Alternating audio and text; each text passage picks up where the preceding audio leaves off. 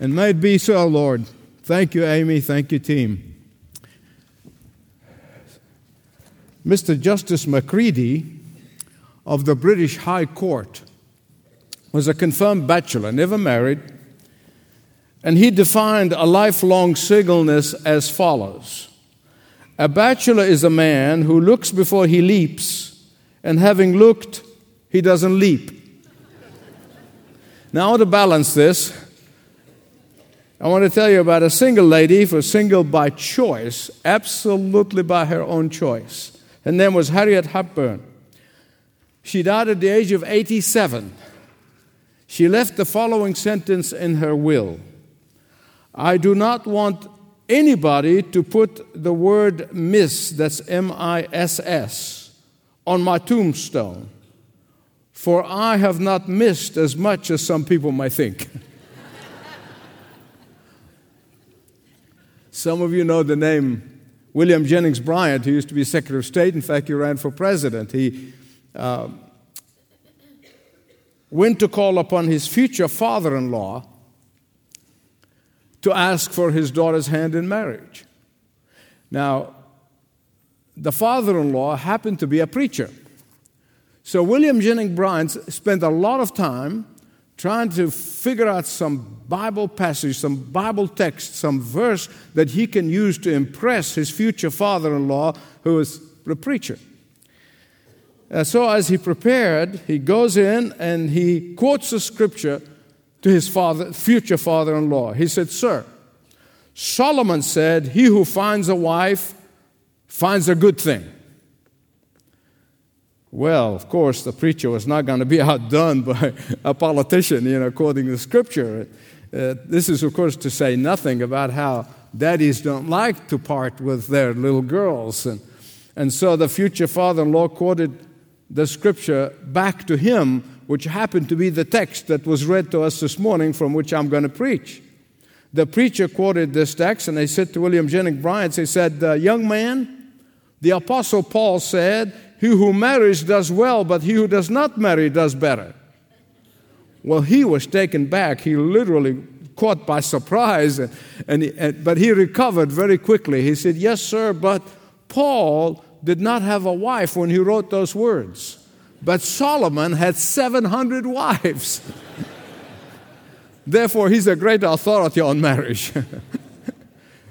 I hope you already turned with me the passage that was ably read to this morning, 1 Corinthians chapter 7, beginning at verse 8. And if you're visiting with us, we are dead smack in the middle of the series of messages of living a healthy life in a sick world. This is, comes from the epistle of 1 Corinthians, and we're seeing how much of the Corinthian culture and the Corinthian church is mirroring our 21st century culture and church. But this passage eh, probably has some of the richest, if not the richest, passages regarding marriage, singleness, salvation of family members. It's a very, if I've been asked once, I don't know how many times I've been asked about an unbelieving spouse or an unbelieving children and who and what and where. And I'm always going back to 1 Corinthians chapter 7. So now I'm going to expand on it so when somebody asks me, I'm going to give them the CD. now, the bottom line in this passage, I always give you the bottom line first and I go back and expound it. the bottom line here, and I'll refer to it again and again, I'll conclude with it because that is the very heart of this passage.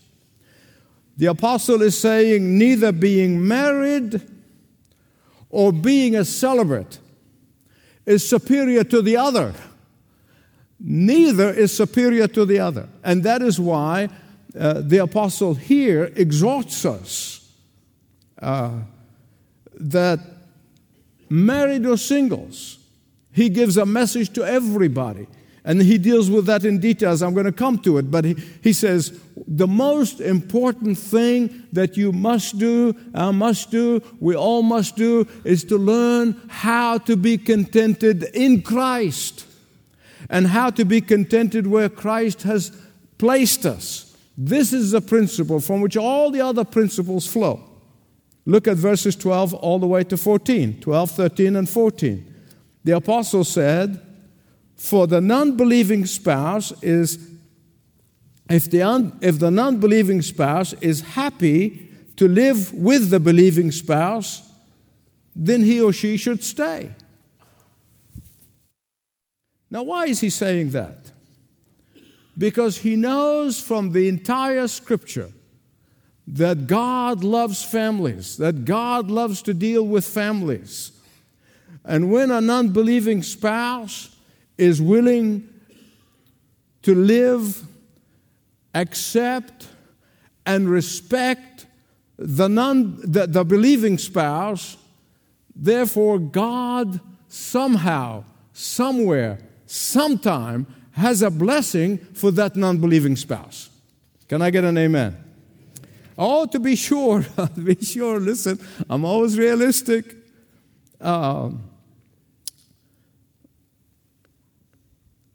Sometimes and it takes time for that plan to be fulfilled.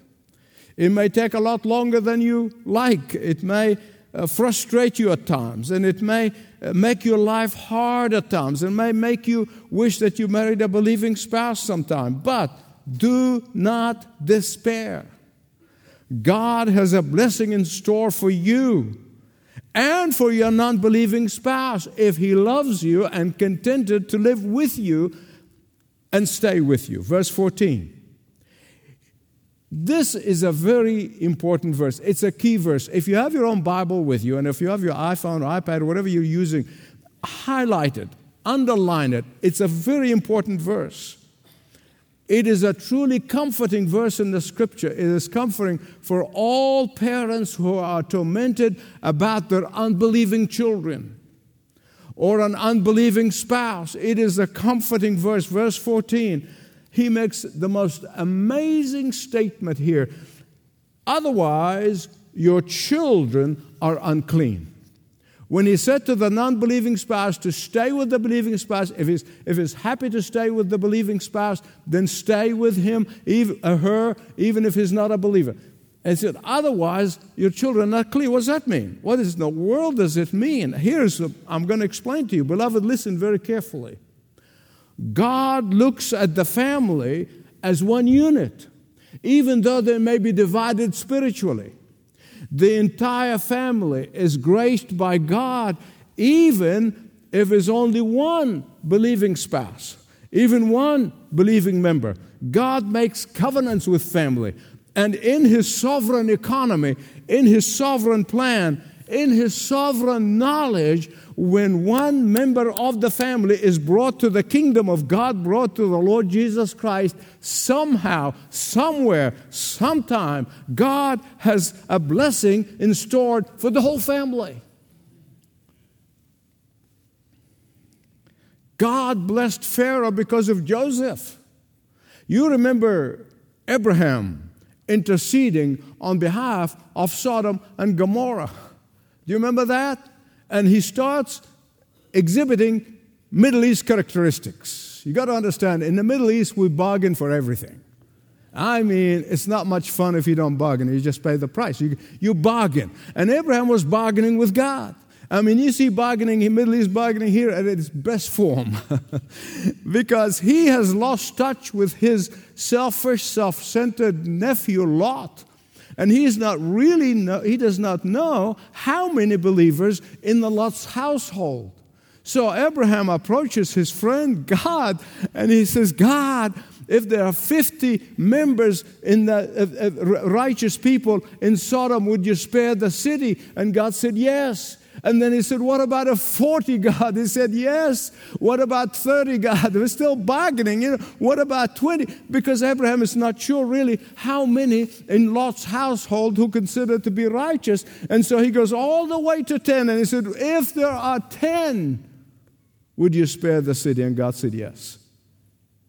But alas, there were not 10 righteous people in Sodom and Gomorrah. Were not 10. Only Lot, his wife, his daughters, and God was willing to spare that evil, wicked people of Sodom and Gomorrah if there were 10 righteous people there. The bottom line is this listen, beloved. God will bless, God will spare the willing, uh, non believing spouse to live with his believing or her believing spouse.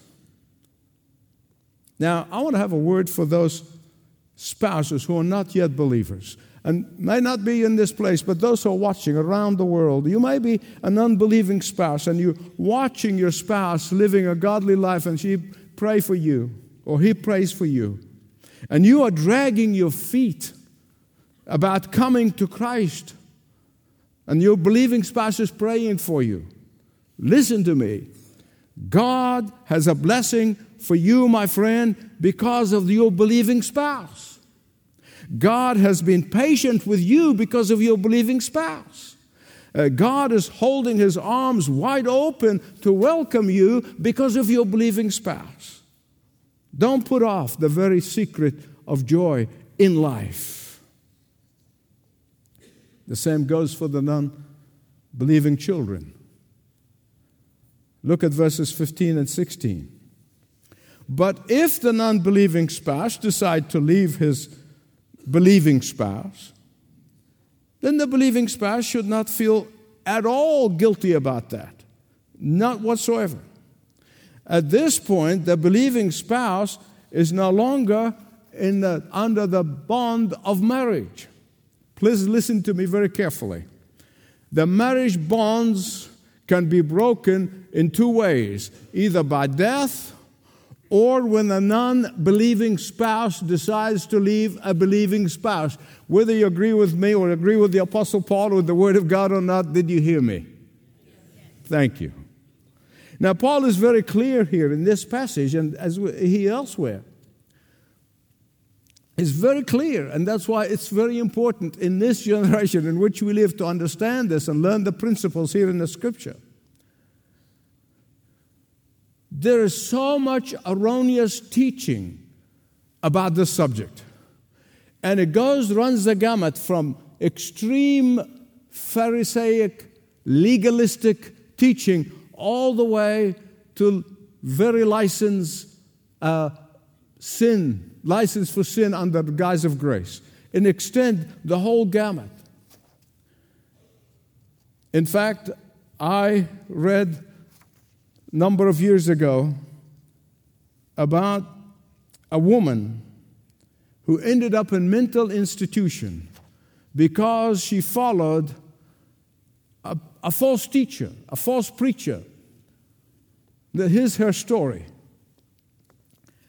Her non believing husband was abusive husband. That should not happen. Absolutely, absolutely no such thing should happen in a home. But this abusive husband finally left his believing wife, and God, in His mercy, brought her a lovely Christian man. And so she's married to him.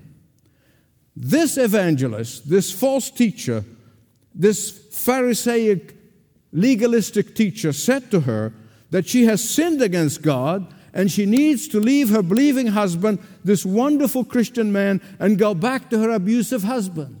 Now, beloved, listen to me. After she already been divorced, and he placed her under guilt that she had to do that. False teaching. Are you listening? Be careful of erroneous teaching that is filling the airwaves, that are filling our, our, our, our churches. Don't listen to legalistic advice. Don't, in fact, don't listen to advice when it comes to the issues of life. I'm going to come to that in a minute. Because both extremes, legalism and uh, uh, license under the guise of grace, both are alien to biblical teaching. Look at verses 18, 19, and 20. It must be fully understood in the context of this church and of this city, Corinth. Regardless of the advice that people might give you, regardless of advice that friends might give you, uh, uh, and, and, no matter how good those friends are, and, uh, and, and, and, and I want you to listen very carefully. This is the Word of God. Go to God in prayer, stay on your knees, discern the will of God, stay with the Word of God, and let God guide you, not friends, good as they may be. In fact, John Wesley, the great evangelist, the founder of the Methodist Church, listened to friends and he ended up in the most miserable marriage of all. It's the saddest thing. As you know, John Wesley, one of my heroes, because he chose to listen to the advice of friends. Here's his story. Let me tell you very quickly in case you don't know it. John Wesley, at the age of 32, left England and came to the state of Georgia, United States.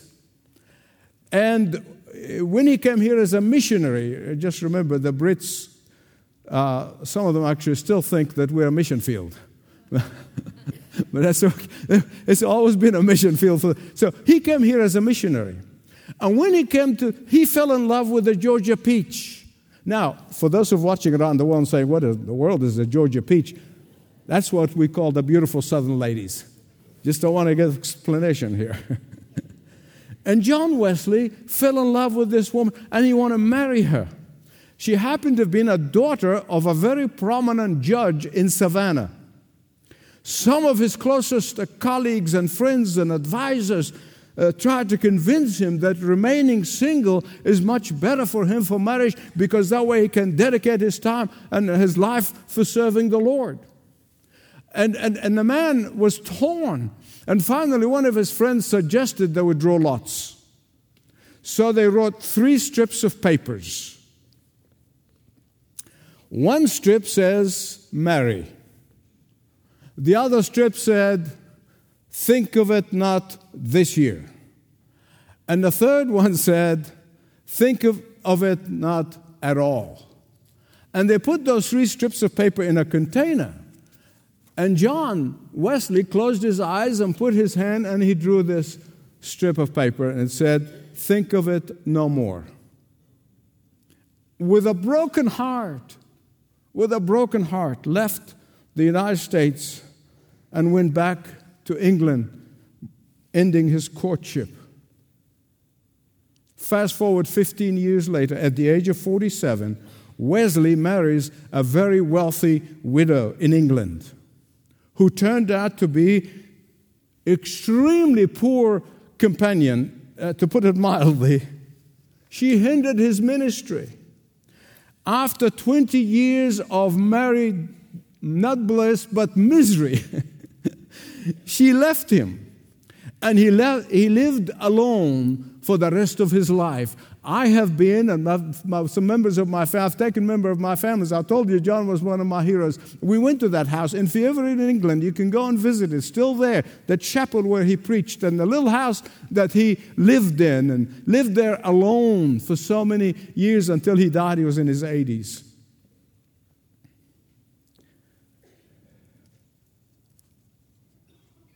The point is this listen to me. Do not start by listening to people. You start by listening to who? You stay on your knees until you hear who? You open the Word of God and you read the Word of God when important matters of life. Now, later on, the saints confirm. I believe in the confirmation of the saints. I lived by it a, confirmation of the saints is one thing, but going in and getting people advice before you go to the Lord and seek Him with all your heart for your special situation, for your personal life, for your personal walk, it, it, it can cause a lot of heartburn. Listen, I love my prayer partners, and I've been in this prayer partnership for 29 years. I love them dearly. I love my friends. I love my family. I love, I, I love to listen to their advice. I listen to anybody. Ask Monty Johnson. He said to me one time, he said, I'm in the church because I know you have a teachable heart. I love to listen to everybody, but ultimately, you and I are responsible to listen to God alone.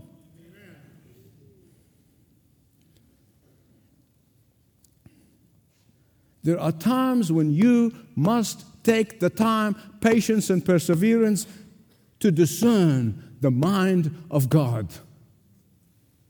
In fact, there's a story circulating about John Wesley about his miserable marriage, and someone asked him, now I don't know if this is an apocryphal, that's in a lot of the biographies. And somebody asked him, and Mr. Wesley, have you ever faced, have you ever met the devil face to face?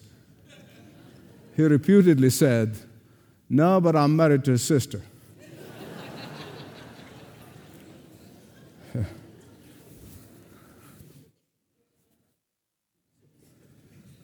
Please me out on this one.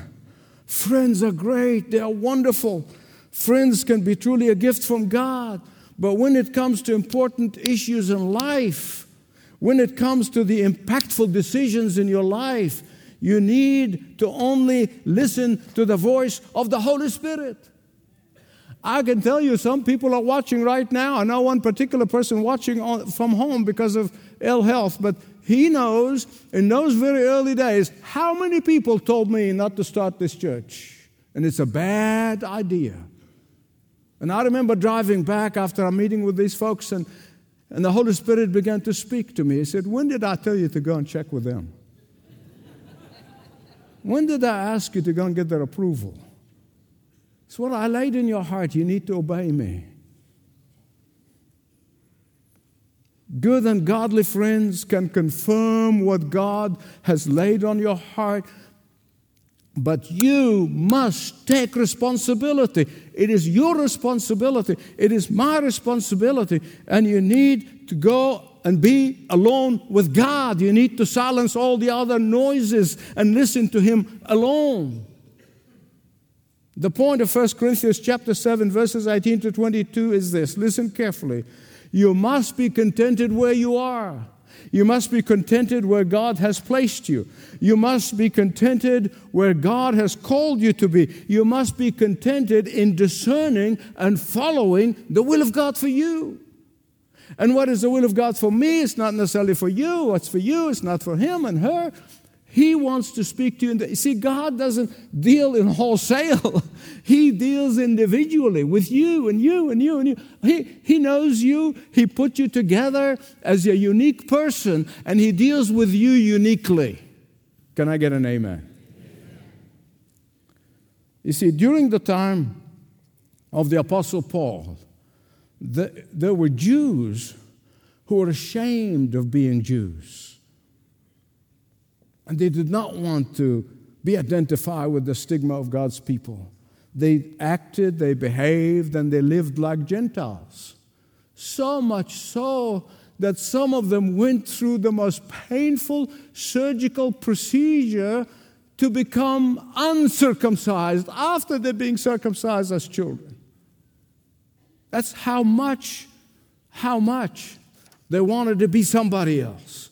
By the same token, there were some false teachers like the Judaizers who were invading churches like they did in Galatian, and they're going and telling Christians, oh, you have to be a Jew first before you become a Christian. False. and here, as if the great apostle Paul, out of sheer frustrations from all the stuff that was going on, he's saying, Stop! Don't allow the external circumstances to dominate your thinking. Don't allow the outside forces to mold your life. Don't allow peer pressure to shape your morality.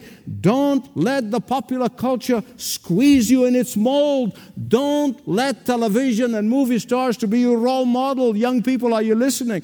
Don't let false teachers who are not preaching God's word influence your thinking. Don't allow the discontentment of your friends reflected on, on you. Don't let someone who is unhappy and malcontented in their marriage to push you into the breaking up of your marriage. Don't let married people tell single people that they are not fulfilled unless they get married. Can I get an amen? amen. Be contented where God has placed you. And that is the secret to the blessing. God will bless you. If you are listening to Him and obeying Him, He will give you fulfillment in life. He will answer your prayers. He will make you succeed and prosper when you're trusting and obeying. You know, when I think of discontentment, I think about this wife who was absolutely in despair with the discontentment in her husband's life. I mean, he was just not happy this way, that way, no matter what it is, he was just discontented. And one night he was reading a travel brochure. And he said, I want to do what this travel brochure said. she said, What's the travel brochure say? He said, That I can go to Mount Sinai and stand on top of Mount Sinai and yell the Ten Commandments. His wife said, Honey, it's a whole lot cheaper if you stay home and keep them.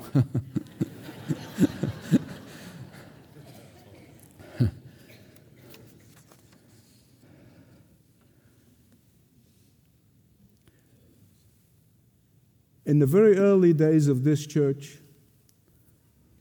I didn't have the wonderful pastoral team that we have today. And so our home groups, and we didn't have a building to live. We were renting for six years at Lovett School. And so we started our home uh, uh ministry, home group ministry, literally 31 years ago, almost to the day. And, and, and we, we said from the very beginning, we're going to make these home communities to be, be very inclusive, young and old, married and singles. Why? Because that's what a family is. It's made up of all kinds of age groups. Uh, a believing family of God should have all the ages together instead of segregating them. Now, I understand, of course, that some people like to be with their age group, and, I'm, and we provide that, of course. In fact, the first uh, young adult ministry ever take place in this church. Johnny, you'll be interested in this. The first young Johnny's pastoring the young adults here. But the, the very first young adult group, they called themselves Yams. I said, Yams? I said, Yep, that's our choice. I said, Fine.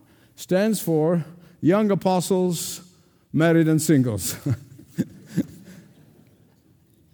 and in verse 25, the apostle gives us his personal counsel. Not from the Lord, it's a personal counsel. He said if a single person would go and sit in the office of the Apostle Paul and says, Apostle of God, counsel me, what do I do? I think he will ask you this question Are you contented in your singleness? You say, Yes. He said, Great. Let me give you three reasons why you should be where you are and you don't have to feel pressured by the culture or by anybody else. You see, remember this this is the first century. Always, always, always put the scripture in its historic context. You must always remember and you must always understand the original context, the original readers to whom the apostle is writing. And then we can apply it to ourselves. Taking a passage and running with it, or a verse, or whatever, caused a lot of heresies through the years. Learn from it, grow out of it, uh, grow from it, obey it. But always, always, always ask the question who were the original readers? What is he writing to them and saying?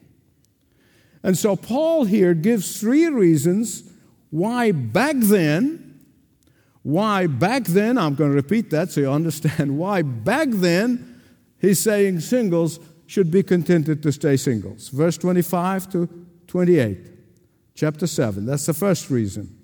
He said, because of the present distress. Now you have to understand that literally the persecution was heating up so bad that within a matter of few years from the writing of this epistle, Nero was covering Christians with wax and letting them burn at his garden to light up his garden parties uh, believers were sewn in animal skin and they're thrown to wild dogs and to hungry lions to be devoured.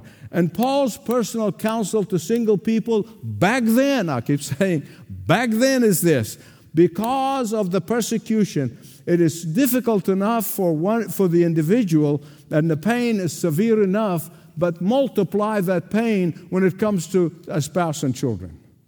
Back in the 80s, I used to travel all over North Africa, and, and really the persecution was really heating up. Back then, it was really hard, and I've been there several times. I've preached in Tunisia and Morocco, and, and many times in my visit, uh, young people would come and they would meet with me. And, uh, most likely, often used to be in my hotel room because we uh, could not, didn't have a church and we couldn't be meeting in public. And, and, and the burden of their heart is should we marry? I mean, it breaks my heart. Should we marry? When we are living under the threat of going to jail at any time. My answer is always what the Word of God says. Do you have the gift of celibacy? Therefore, cherish it, value it, use it wisely, use your resources wisely, use your time wisely.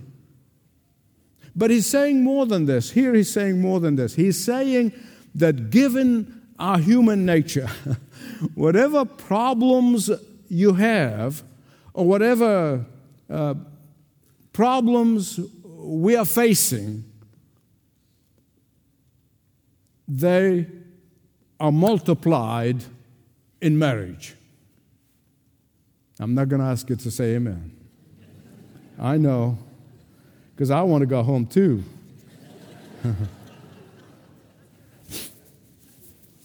Beloved, listen to me. Close living allows our partners to see our faults with a magnifying glass. Oh, yes.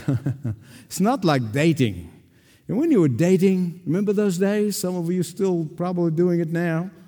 Um, when you're dating, you put on the rose colored glasses and you have this tingly feeling. you know, back when I used to do weddings, my goodness, I used to really kind of unfortunately put a pin in their balloon. they didn't like me very much. I mean, you feel on top of the world. And, and, and, you live in that fog of romance and optimism, and, and you only see the good points about the person you're dating. You know what I'm talking about? You're blind to their shortcomings. Ah, maybe that's God's mercy, so otherwise we'll never marry. but when that excitement's wear off, a couple can drift in opposite extremes. Beloved, and I saw it with those two eyes in the past almost 50 years in ministry. The couples who were attracted to each other because of certain traits are exact traits that separates them. That is called by scientists reverse reasoning. Have you ever heard of reverse reasoning? You've heard of it now. Here's, here's an example of reverse reasoning. Here's how it goes She married him because he's strong and masculine. She wants out because his toxic masculinity. That's the big buzzword these days. He married her because she's fragile and petite. he wants out because she's weak and needy. Right? She chose him because he knows how to provide well. She wants out because he's a workaholic. he married her because she's steady and sensible. He wants out because she's boring and dull. Listen, I, I, I know many of you have seen this. Um, I have seen people literally play games in their heads. Literally play games in their head. I think most of us do, but, but some really go to an extreme. It's like that sweet couple who are in the late, late 80s. They've been married for 50 years. So on the 50th anniversary that morning, the husband got up as he always did, and he prepared breakfast for his wife, and he, he, he, he, he toasted the, the crust of the, of the bread. He made her the toast and he brought it to her. As she looked at it, after 50 years of silence, she just exploded. I am sick and tired of you giving me the crust of the bread. Every day you make me the crust of the bread. And she just went berserk. And he looked at her with absolute astounding face, saying, But that's my favorite part. Furthermore, why didn't you say something in 50 years? So the lesson is don't bottle it up. Don't bottle it up for 50 years. Paul was realistic enough to the point that he's saying that while marriage solves some problems, it can create a whole lot more. Just be forewarned. It's not my words. Just be like the British friend Judge McCready. Think twice before you leap. Now, I love the reality of this country boy who is getting married. And the preacher who was marrying them was one of those people who use Elizabethan English. You know what I'm talking about? Wilt thou have this woman to be thy lawful wedded wife? And this young fellow looked at him and said, I wilt. I wilt. and he did.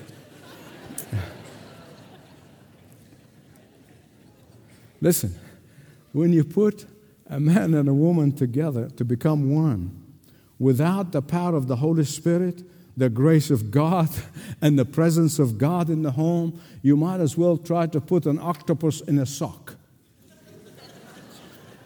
Think about it. Think about it. Two distinct personalities, two dis- likes and dislikes, two emotions, two characteristics, two temperaments, two set of wills and you throw children in, the, in there for good measure, and you have your hands full. Second reason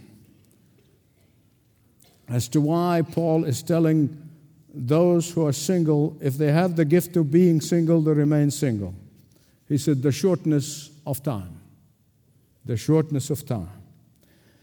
The focus in these verses, 29 to 34, the focus here is that the world is passing away is passing away.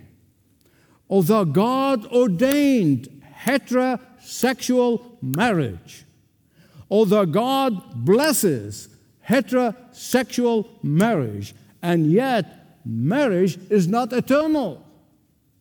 Jesus said in Matthew 22 30, He said, In heaven, there will neither be marrying or given in marriage. We're going to be like the angels, He said. You know, when people say to me, Oh, that's a marriage made in heaven. I have always, always one response. I've never varied it. I'm not that smart. I, I've not varied it. Yes, so is thunder and lightning. But even when there is such a thing as a marriage made in heaven, in heaven will be no marriage. Marriage is designed only for this world. Know the Mormons and other sects contradict Jesus and they say, yeah, we'll be married in, in heaven, but I don't know whether they're going to make it. But uh, regardless of your marital situation, here's what he's saying. Paul is saying, regardless of your marital situation, put God first. Put God at the center of your life. Put God and His will in their rightful place. Why? Because Paul knew that even if a person remains single, that is not a guarantee. I'm going to repeat it. Even if the person remains single, it's not a guarantee that this person will devote his or her energy and, and their life for, to Christ. They can be selfish and self centered and self focused. And so the issue is whatever you are, whatever state of marital situation you're in, Put God first.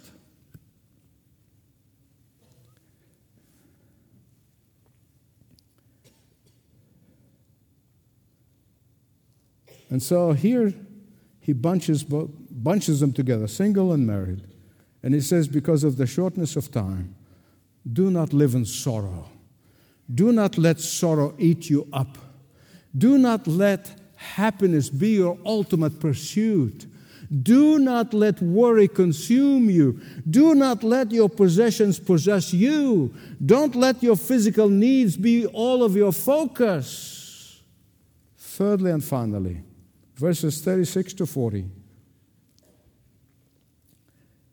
He said, Fathers are not responsible for their children's marriage. Now, I need to stop here. Uh, are you still listening to me? Are you all listening to me? because this is important. There's a passage here that's a little confusing. Those five, four or five verses are really confusing unless you understand the culture of that day. You understand what they're talking about here. Because without understanding the context, it can really doesn't make sense. There were many things that within the, cult, the, the Corinthian culture that Paul deals with is not necessarily something that he teaches with a broad brush to all churches. There's certain things, we're going to see that chapter 11 particularly, there's certain cultural things. You must understand it in within that culture. And therefore, you can apply it to yourself, but then you must understand it. Again, we learn from it, we learn take principles from it, we love it, we appreciate it, we believe it, but you must always, always, always ask to whom he's writing.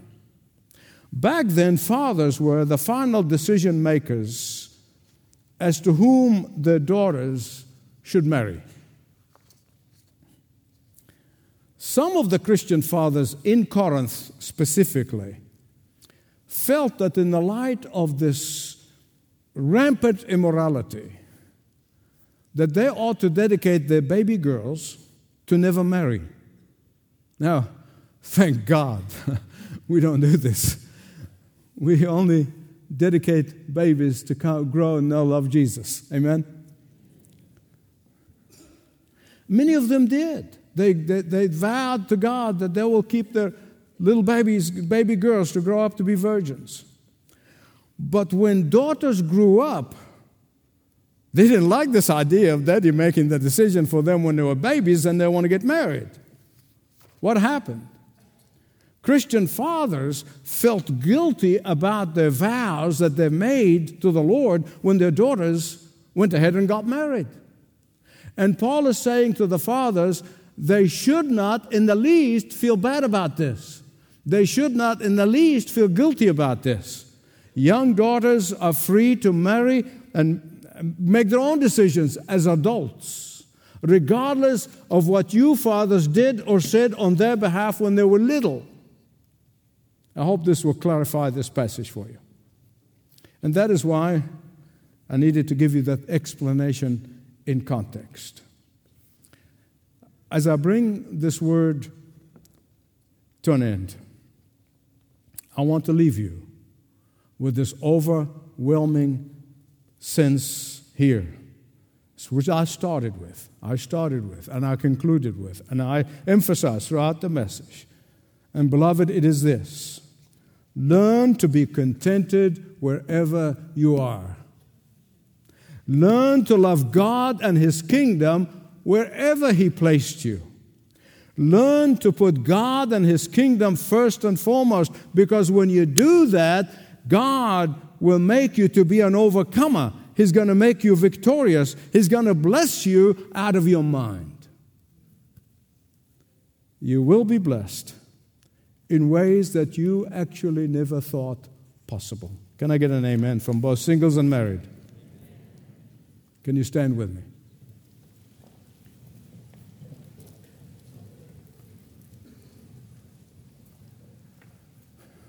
Precious Heavenly Father, I, for one, am so indebted to you for your word, for instructing us, for exalting us, for convicting us, and for blessing us, and for helping us to know how to live a spiritually healthy life in this sin sick world. And so, Father, I pray that what we just heard would not disappear in the next hour or two, a day or two, week or two. But, Father, that we would truly learn contentment, for in it is a great reward. We thank you, Father, for your work, and I ask you to bless it to all of us, the speaker and the listeners. In Jesus' name, amen.